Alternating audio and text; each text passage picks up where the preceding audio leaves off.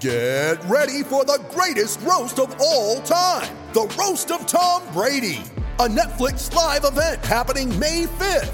Hosted by Kevin Hart, the seven time world champion gets his cleats held to the fire by famous friends and frenemies on an unforgettable night where everything is fair game. Tune in on May 5th at 5 p.m. Pacific time for the Roast of Tom Brady, live only on Netflix. You ready? Showtime. On May 3rd, summer starts with The Fall Guy. Let's do it later. Let's drink a spicy margarita. Make some bad decisions. Yes. Audiences are falling in love with the most entertaining film of the year. Fall guy. Fall guy. Fall guy. That's what the poster said. See Ryan Gosling and Emily Blunt in the movie critics say exists to make you happy. Trying to make it out? Nope. Because I don't either. It's not what I'm into right now. What are you into? Talking. Yeah. The Fall Guy. Only in theaters May 3rd. Rated PG-13. Why take one vacation with the family when you could take all of them? With Royal Caribbean, you don't just go to the beach. You visit a private island and race down the tallest water slide in North America. You don't just go for a road trip. You ATV and zip line through the jungle. You don't just go somewhere new. You rappel down waterfalls and discover ancient temples. Because this isn't just any vacation. This is all the vacations. Come seek the Royal Caribbean. Ships Registry Bahamas. In today's show, we cover the five biggest news stories from the world of Formula One, which this week are F1 versus the FIA, Hamilton opens up, a driver's eye view for all, what happens in Vegas doesn't stay for long, and a new F2 team is born.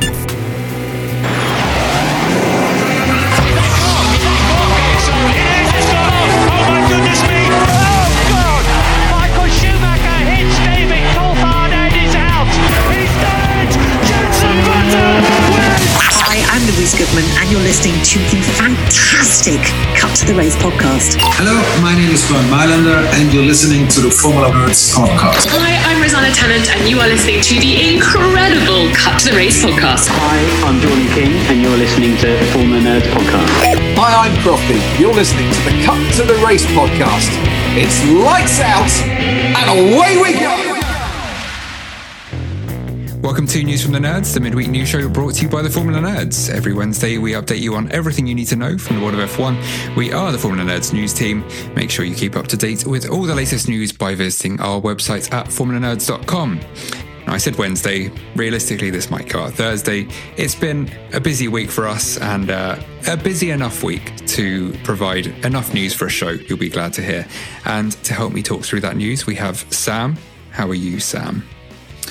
Hello, I'm good, thank you. I had a haircut. How are you? You did. Uh, that's that's great for the listener, but for the record for the listener, it is a lot shorter. Sam had been growing it out. I think, not. I mean, against his will to some extent for quite a long time. Well, yeah, I mean, my laziness and my will are clearly at odds with one another. uh, but yeah, just when you know when you don't get around to it, and also it was quite warm, so it, uh, yeah, it's definitely worthwhile. Um, I've been pretty cold, and now it's freezing cold. Yeah. Yes, the back of my the back of my neck is oh, it's horrible. Uh, well, anyway, Abby hasn't had a haircut. Uh, unfortunately, she's got a bit worse again, though. So we do have a, another case of Abby Dyer on the podcast. But how are you feeling? Uh, not too bad, I hope. No, I'm okay. My voice is just a bit funny, as listeners can probably tell. But I'm just glad to be here. And yeah, Sam, getting your haircut in this freezing weather probably wasn't the best time to get it cut.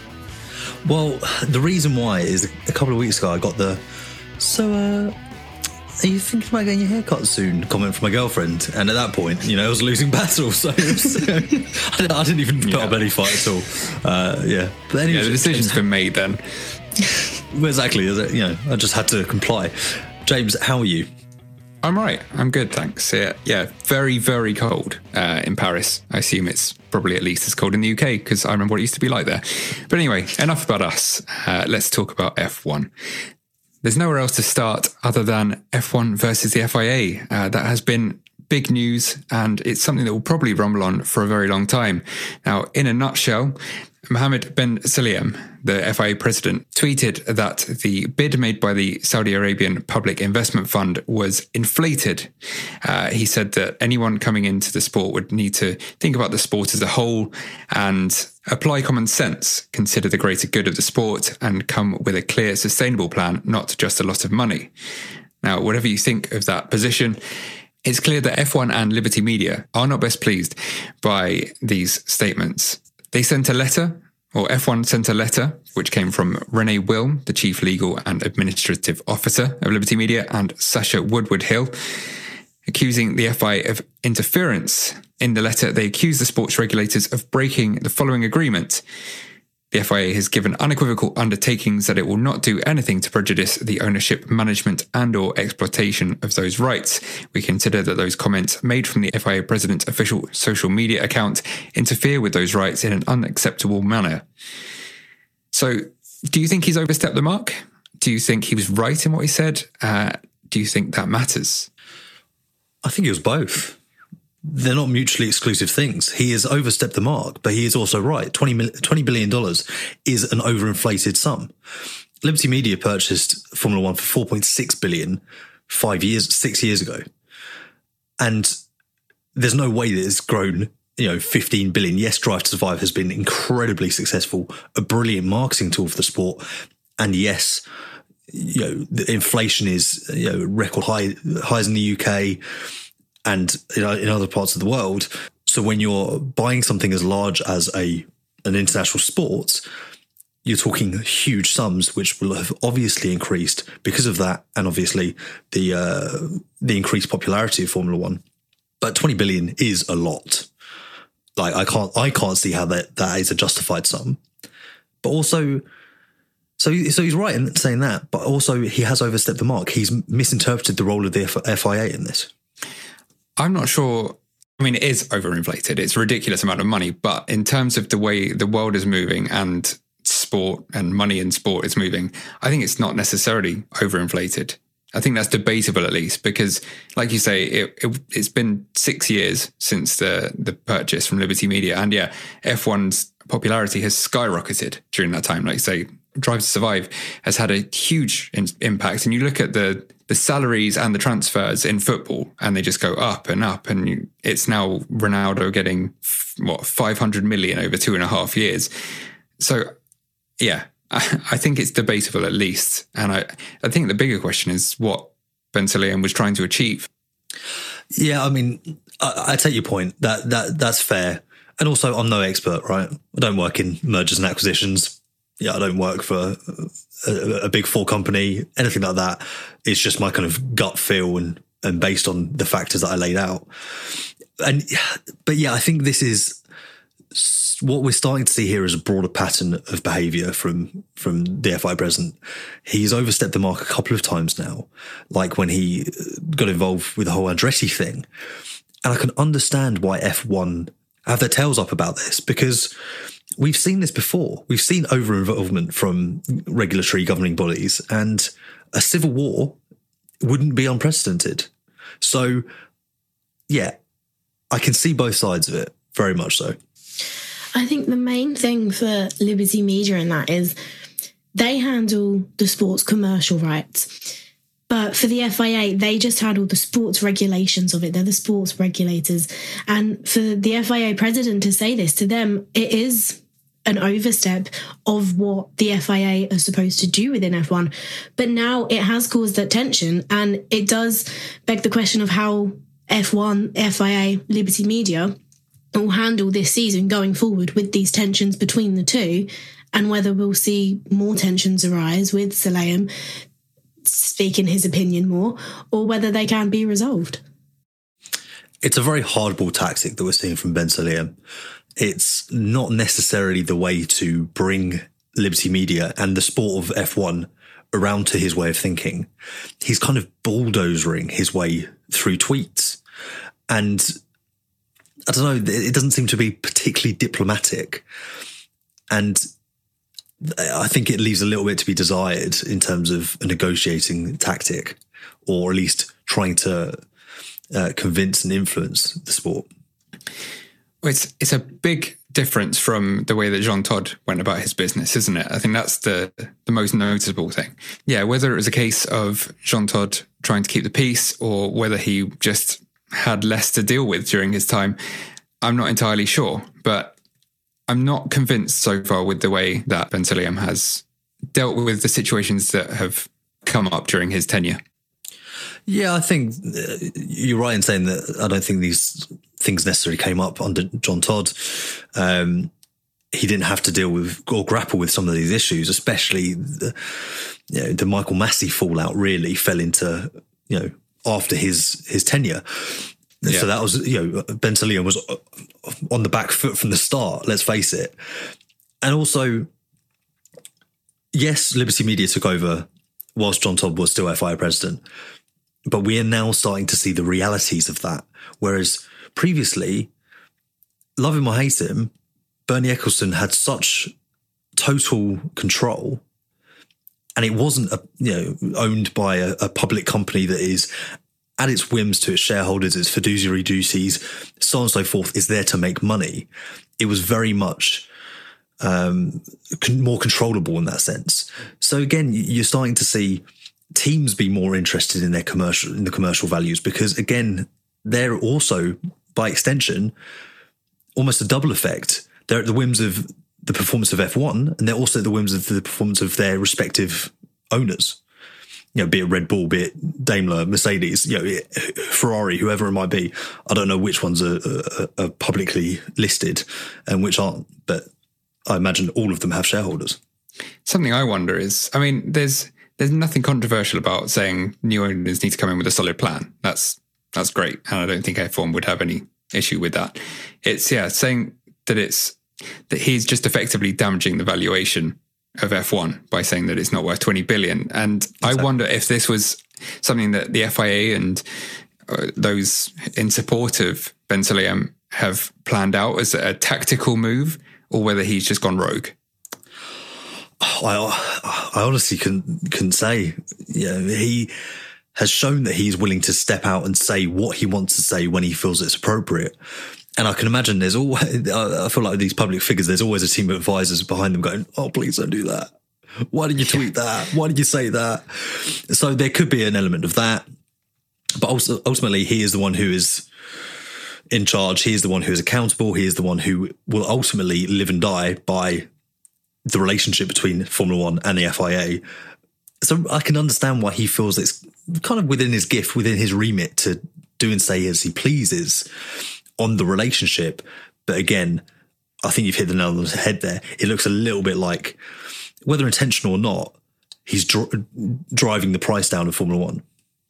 I mean, we we saw at the prize giving gala you know he's he does appear to have that in his in his locker going rogue and just i mean yeah maybe there was some alcohol uh, we can't say either way for sure but it it appeared that way and that's how most people took it during that that night that he was kind of going off on one and stefano domenicali basically moved it moved it swiftly on.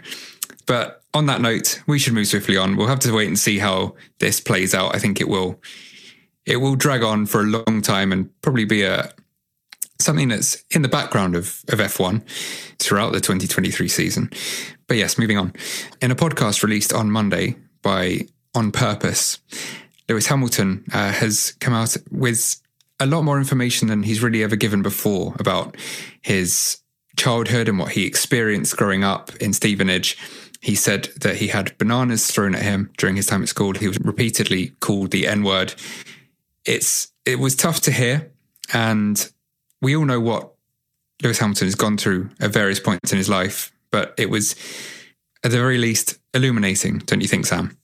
I do, and I think first of all, it shouldn't be lost on us or the listeners that we are three white people discussing this this topic, and we haven't had to experience some of the things Lewis Hamilton has experienced throughout his life a day in our lives. So we can only kind of listen to what he says and take it on board. And I think he speaks with such eloquence on such a difficult subject. I think he's a, a role model for people of all races. and he's really he is the blueprint of of how you should handle yourself. I think in in these situations because his experience within motorsport specifically is so unique. He is the only black F1 driver to ever have you know raced in the sport. And so no one can possibly imagine some of the things that he has gone through. Mainly, you know, when when he when he got to the sport, obviously you can understand, or, or you know, people of, of color can understand some of the things that he went through growing up. But I think for me, the the, the, the big take homes were just how difficult it was for him, and I think that shouldn't be lost on anyone.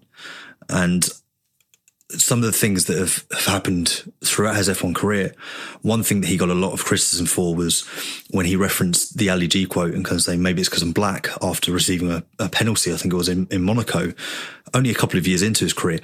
The backlash was huge.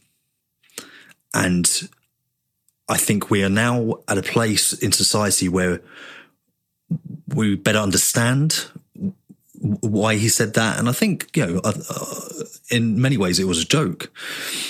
But for me, I think there's a lot of reflection that needs to be taken on this for such a white dominated sport. I think it's, I think that's why it's so important that Lewis Hamilton speaks out on these issues.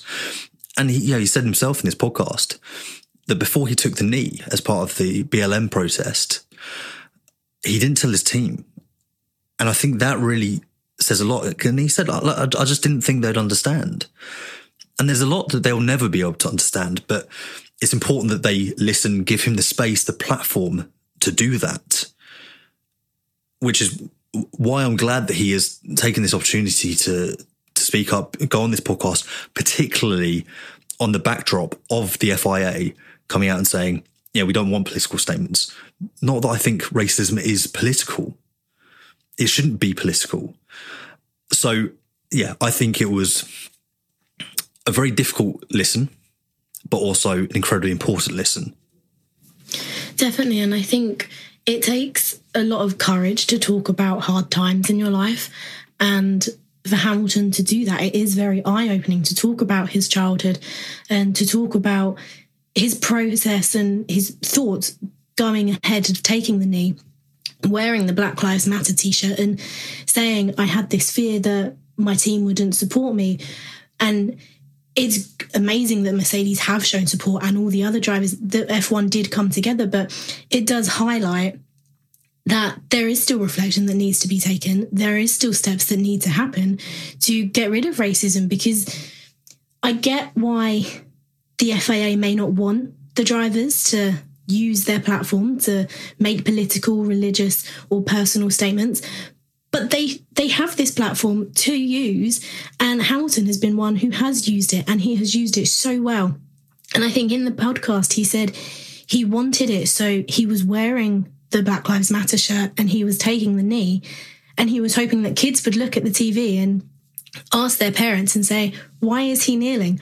What does that shirt mean?" And then the parents would have to have this conversation of explaining it all because people do need to be made aware.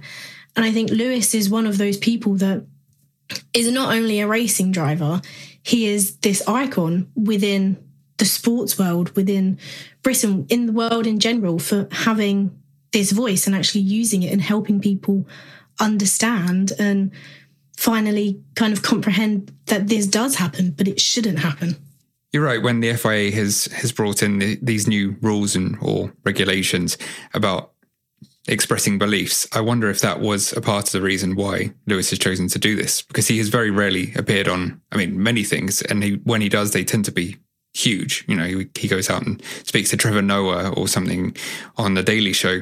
So it was refreshing as well to see a very, you know, fairly small podcast that he's gone on and and spoken about something that's very important to him.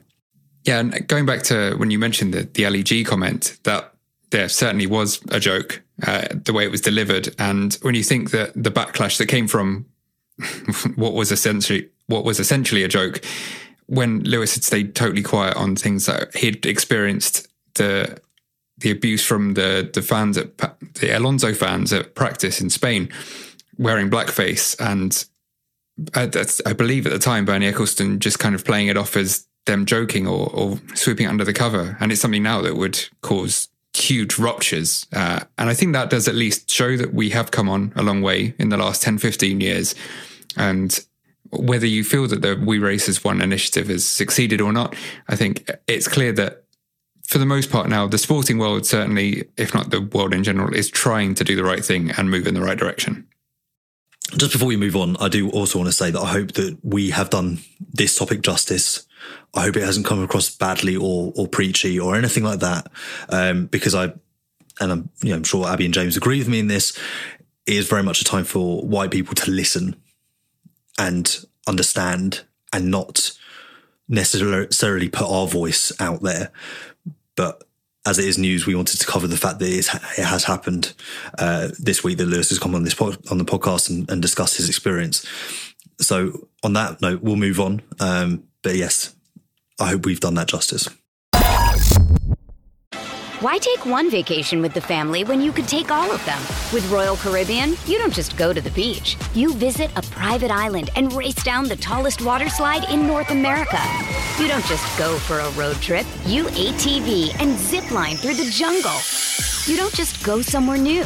You rappel down waterfalls and discover ancient temples. Because this isn't just any vacation. This is all the vacations. Come seek the Royal Caribbean. Ships Registry Bahamas. It's only a kick, a jump, a block. It's only a serve. It's only a tackle, a run. It's only for the fans. After all, it's only pressure. You got this. Adidas.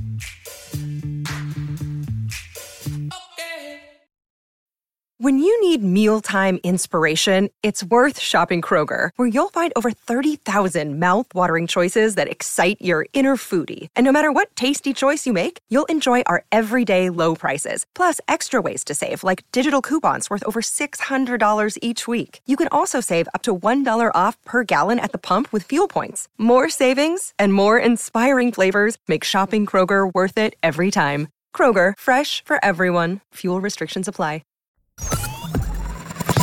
Well, the next piece of news is a rather exciting piece of news, and it involves the driver's eye, the helmet cams that were introduced in 2021, but not for all drivers. But the FIA have updated the 2023 technical regulations to mandate the use of helmet cameras for all 20 drivers on the grid, which means we will get to see all the drivers' viewpoints from inside the car with the driver's eye. The FIA released a statement and said that they've made this decision because the helmet cams have proved to be a great success, generating significant positive feedback from fans as a valuable addition to the broadcast of a Grand Prix. Now, with the driver's eye, I do like the addition that it adds, but sometimes it can make me feel a bit queasy because obviously F1 cars go very fast and on circuits there's lots of bends in that, but it does add that extra bit to watching a Grand Prix. Are you guys happy with having all drivers having the helmet cam for this season? I mean, yeah, absolutely. It's it's only good news for me. Uh, it's you know, it's so many people, ex drivers and and who are now turned pundits, have said it's the best representation of what it's really like to be in an F1 car. Uh, and it, yeah, I mean, every shot is fascinating. You, and now the fact that we can throw between two drivers, maybe battling wheel to wheel, and go from helmet to helmet, I I, kind I can't wait for it personally. Yeah, I think it's a brilliant addition. Personally, not for me. Like you, Abby, it makes me feel a bit sick. Uh, but and but I'm v- v- more interested in it than something like the pedal cam. I appreciate what they're trying to do, and there's people who would be very interested in, in seeing that, that dynamic with the pedal cam. But I think the the helmet cam is more universal, and yeah, it's it's widely applicable. You can wheel to wheel racing, you can see exactly what the drivers doing. And if former F1 drivers are saying this is the most realistic representation of of what you would of what we can do to show you what it's like to be in a car, then yeah, you've got to go for it. So yeah, it's a really important addition. Just uh, I might have to look away when when Sky decide to cut to those those cameras. Yeah, no, I think the the pedal cam was something of a novelty. It was kind of cool to see, but you know there is very little to see down there uh, apart from the revelation. I don't I don't know if you guys saw this that Daniel Ricciardo doesn't rest his foot uh, and I think I think it was Martin Brundle who was astonished, or maybe Jensen, uh, who was astonished that his foot was there waggling about, and most other people have it when they're not using it more planted. That was, I think, the the one breakthrough moment we had uh, from that camera. Oh man, maybe he should plant his foot. maybe he wouldn't be a reserve driver. anyway, well, as as exciting as that news is, there's not a lot to say about it. No, there's not. As you said, James, it is all good news with the helmet cam. And the next bit is all about Las Vegas, which Daniel Ricciardo will sadly be missing. Um, Las Vegas, obviously, Formula One are heading there for the penultimate round of the 2023 season. And operations, it's quite a big operation. It's going to be a street circuit, so it will be along the strip at one point. And F1 have announced that operations will be starting in April. The construction for the paddock building is in full swing, but other things with um, timelines for construction and setup will vary in each zone depending on what sort of things they need to install. But they're really planning to start building as early in June, which, given that the race is less or like 10 months away from now, it that's quite a short time frame. But Stefano Domenicali and those involved in building the circuit and that believe that there is incredible professionality working within the community to help bring the Las Vegas Grand Prix to life. And they've got lots of plans for different aspects of it with vehicular bridges, pedestrian walkways. They're working with the police and the fire departments as well to make sure that everything runs smoothly. Whilst it is a short time frame, they are positive and hopeful that they can get the construction of the Las Vegas Grand Prix up and running by November 18th, which I'm hoping is true because it seems like there is a lot of work that still needs to be done. And it, it is such a short time frame for them to get it done. I don't, I feel like a lot will be very, very last minute. We've had races before where it was, yeah. I mean, I think Saudi Arabia, when we went there in 2021, they were still building parts of the, the stands and such, and a lot of you could just walk up to the track. I remember people saying to because the the barriers weren't actually or the gating around the the outside of the venue wasn't totally finished. So it's not totally unheard of in F1. Uh, and yeah, I, you can see Vegas being, it was always going to be a challenge. Yeah, I think the, at the end of the day, as long as it's done and up to the standard it needs to be, by the time F1 gets there, it's, I kind of see it as a no harm, no foul situation. It's, it's always going to be difficult getting a, a, race ready in a city. Monaco, it's still a massive task every year. And we've, what, as a sport, been every year bar one, and that was because of COVID. So this is this will be a yearly thing for Vegas. Obviously, the first year will be that little bit more difficult. But as I said, as long as it's all, it's all done, it's it's fine. These things are going to be a bit difficult and disorganized at times. Yeah, quite often you'll see in the build up to a race, someone will go, "Look, it's it's like uh, something gets shared on social media, and someone who's at the track working on it or whatever will go, "Look, it's still a building site, and the race is here in a week," and everyone goes, "Oh my god, is it going to happen?" And then it always happens. Everyone forgets about it. So I'm sure this far in advance, certainly, I'm sure they'll get it done. Yeah, I, I, agree. I think it it will get done, and it's Las Vegas, so it's always go big or go home in Vegas. So they will definitely create a spectacular Grand Prix. They'll go big, and then they'll go home. Yeah. But we'll keep going home. Just before we go home, we'll quickly talk about a new F2 team, or, or rather, a merger. Sam, do you want to talk us through that? Yes. So Carlin, who are one of the biggest names in motorsport, particularly the junior categories. They're on the F2 grid, they're on the F3 grid, and below have merged with Rodin Cars, which is a New Zealand based car manufacturer. You'll be familiar with the name if you're familiar with F2 because they sponsor or have sponsored Liam Lawson's junior career. So we're used to seeing them on the Carlin car. But this is a, a partnership between the two, which they're both hoping will keep Carlin competitive at the the sharp end of the grid in in series that they are competitive like F2 and help elevate their game in in series where they could find some performance like F3 for example. Um, so yeah, it's an exciting development. Um, so they will be known as Rodin Carlin uh, for the foreseeable future, and I think it's I think it's a really exciting development because they've got two very very good and quick young drivers in Enzo Fittipaldi and Zane Maloney for the F2 season this year. And yeah, I, I can't wait to see what that partnership brings. Definitely, I think it is a good step for Carlin. I think Rodin will be the majority shareholder, but I think David Dicker from Rodin Cars said that him and Trevor both have an obsession with performance and competition, and they really hope that this merger will cement Carlin at the front of the grid. And as you said, Sam, with Fittipaldi and Maloney in F2, they certainly have the drivers to do that. Yeah, absolutely. Um, and I mean, the F2 season, the F3 season are fast approaching. F2 testing is the middle of February, so we're a matter of weeks away. And then obviously they their season kicks off the same weekend as the F1 season, which is the first weekend of March in Bahrain. And it's a, a record equaling 14 rounds again for, for F2 and a new record 10 rounds for F3, including Monaco, which I think is going to be one of the highlights of the year, having the F3 cars going around the streets of the Principality. Yeah, it's it's all coming up very fast. Uh, we've got, yeah, like say, preseason testing very soon, and we've got our first car launch. I think before we'll be back next week with Haas, who have just announced that they will be going early and actually coming out with their. I mean, let's be honest, it'll be the livery, but nonetheless, oh, they've they've confirmed it's just the livery. To be oh, fair, okay, there you go. Okay, well, yeah, it's it's a livery, it's a launch. We'll take it. You know, it's January. We take what we can get in terms of F1 news. So we'll be back to talk about that next week. And this weekend, we'll have a throwback to uh, a very special guest, maybe our favorite ever guest on the Cut to the Race podcast to tide you over through these cold winter months. But we'll be back next week to talk about that launch and whatever else may come up between now and then. Now, I do have one thing just before we go. Sam, I believe you promised us an outro last week. I can't believe you've done me dirty like this obviously I forgot to do an outro. So I apologise, listeners. Can we take a rain check? That isn't the, that is that that, that isn't. Is that it? Just that, can we take a rain check? Uh, no, I, I promise I will write something for next week, and I promise you it will be terrible. Uh, I'm not lyrically okay, gifted. Okay. Lyrically gifted. Can we take a rain check? Samuel Coops debut album coming soon.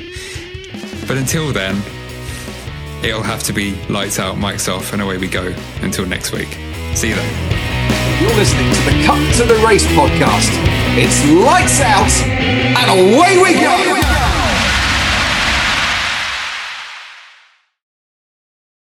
Sports Social Podcast Network.